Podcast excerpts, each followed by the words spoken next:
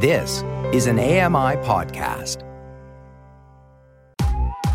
I'm Kelly McDonald. I'm Ramya Amadin, and this is Kelly and Ramya.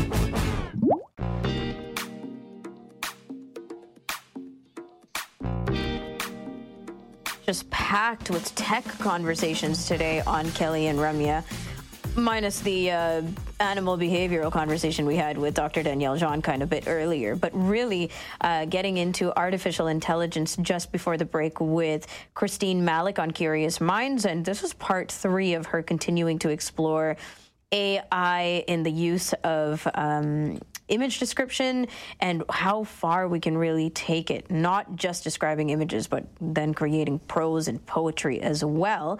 We're going to continue on with artificial intelligence, but in a different context.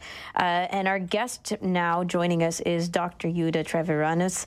She's the director of OCAD University's Inclusive De- Design Research Center, and she's with us today to chat about an exciting announcement. She's recently been appointed as chair of the Standards Committee to develop a standard on accessible and equitable artificial intelligence systems for Accessibility Standards Canada and the Accessible Canada Act. That is a lot to take on. We want to know exactly what this mean means. Dr. Treviranus, thank you for coming on Kelly and Ramya. Thank you. And um, it, it was fascinating to listen to the end of the last uh, segment that you had, the it spoke to the extreme opportunities that exist potentially within mm. AI. We can make it accessible and equitable, and um, so th- that is part of what I'm attempting to do. Oh, fantastic. And I'm curious about the context around this. Uh, obviously, AI is one of the most rapidly changing technologies in our lifetimes. What are some of those accessibility and equity, equity uh, issues for large language models that you want to bring up in this little time that we have to spend with you? Well, actually, I'm working on a phased approach where mm. we initially address uh, all of those pervasively deployed uh, uses of AI that currently happen. There are AI is used to make hundreds of decisions that affect our life and that have a, a huge influence on us. And if you have a disability, then um, there are a number of ways in which AI and those AI decisions can be quite harmful because AI is choosing for the majority, it's optimizing the successes mm. for um, people who were successful in the past, and it's not recognizing you if you are in any way anomalous or not like the average of the data set that has been trained on.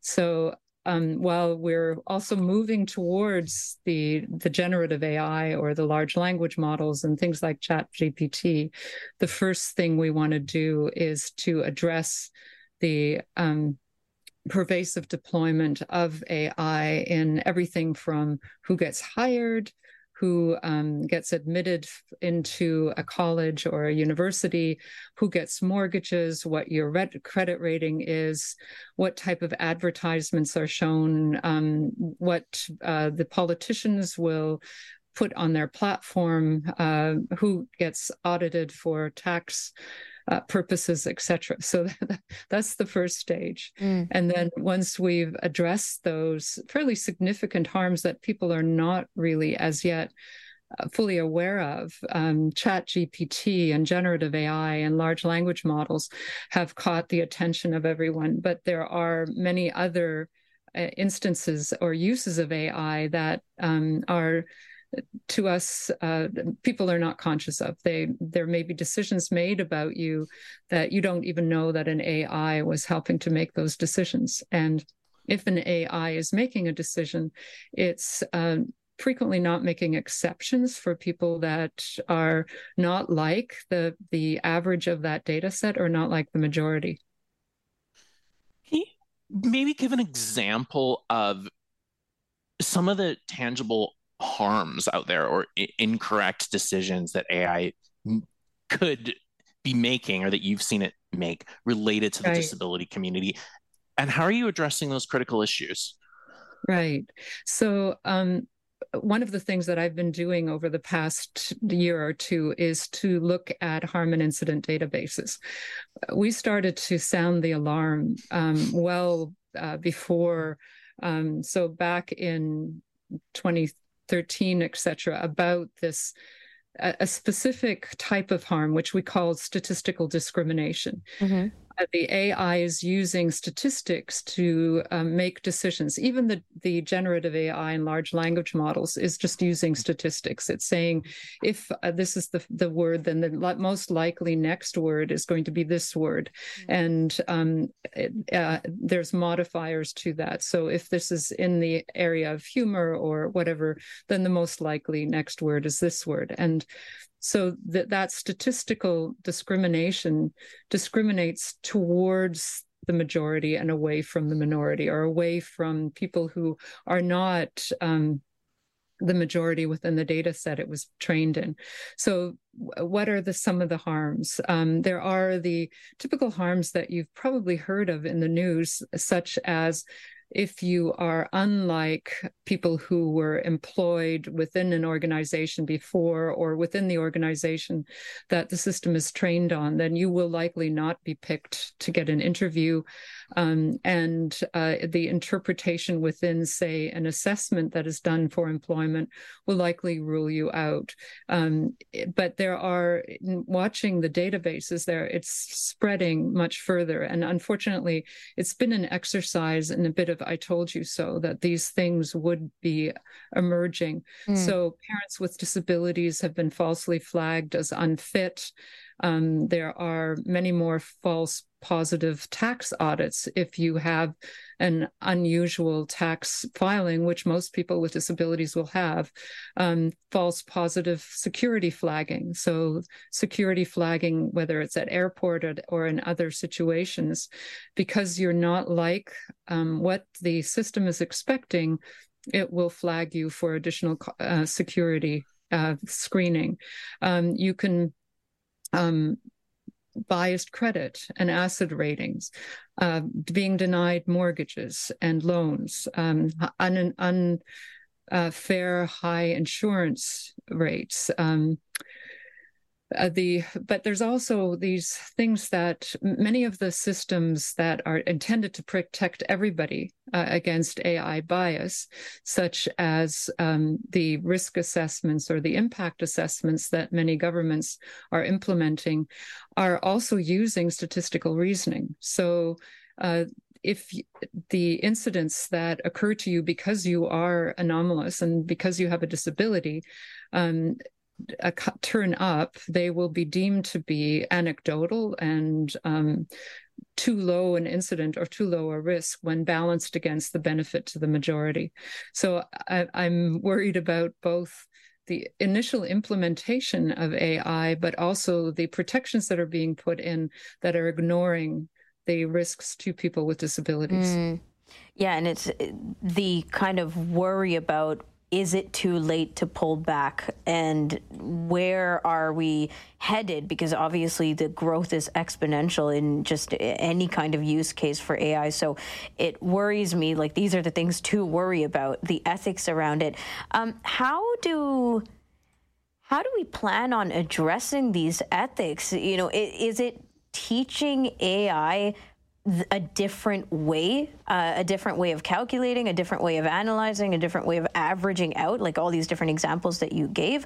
Or is it still a lot of human intervention on a case by case basis? Because I, I don't know if that's even possible anymore.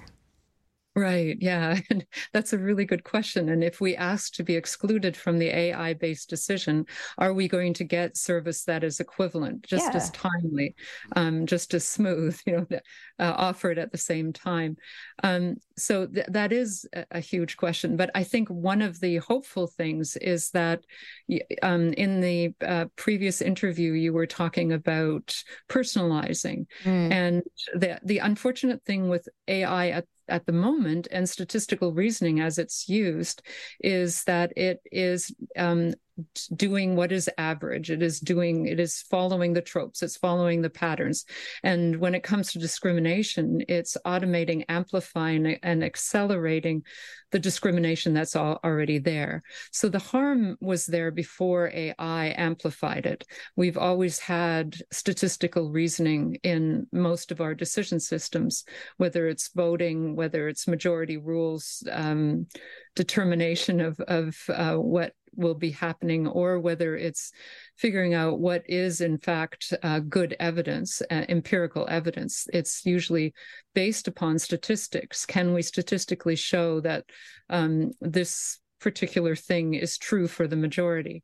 And so I, I think it it takes not just looking at AI, but it's also looking at how do we decide and how have we been deciding? And is that um, what happens to people who are not the majority, who are outliers. And so, um, the, one of the questions that was asked in the previous discussion was can we personalize it? And mm. personalization means that the AI has to recognize that people are different and people have different priorities and different ways in which they want to optimize their life. Um, the the really wonderful things that AI is currently doing, such as pattern recognition or Be My Eyes, um, that sort of thing, is also actually subject to this statistical discrimination because if you were to take that system and use it in a place where um, there are all the products have a different language on them mm-hmm. or it's a very poor environment that has or it's it's an environment that has completely different products different different street layouts, different ways of mark demarcating a bathroom, mm-hmm. um, then it will not work because it's based upon uh, what the average of what it is trained on. And uh, so, uh, for example, we tried it out in a village in Kenya, and it recognized almost nothing. Um, mm. So it's the the what that does in terms of some of these systems is it means that the people that need it the most are the people that for whom it works the worst. And so even with the miraculous wonderful things that ai can do um, it is still uh, it works best for the majority. It, it works best in um, situations that are average and that are familiar that are largely familiar um, with respect to the training set. Uh, so the there is hope here because AI, in and of itself, in order to be able to um, actually work for the diversity of experiences that we want from it, will have to do something other than use the um, the bias towards the statistical mean or the statistical average.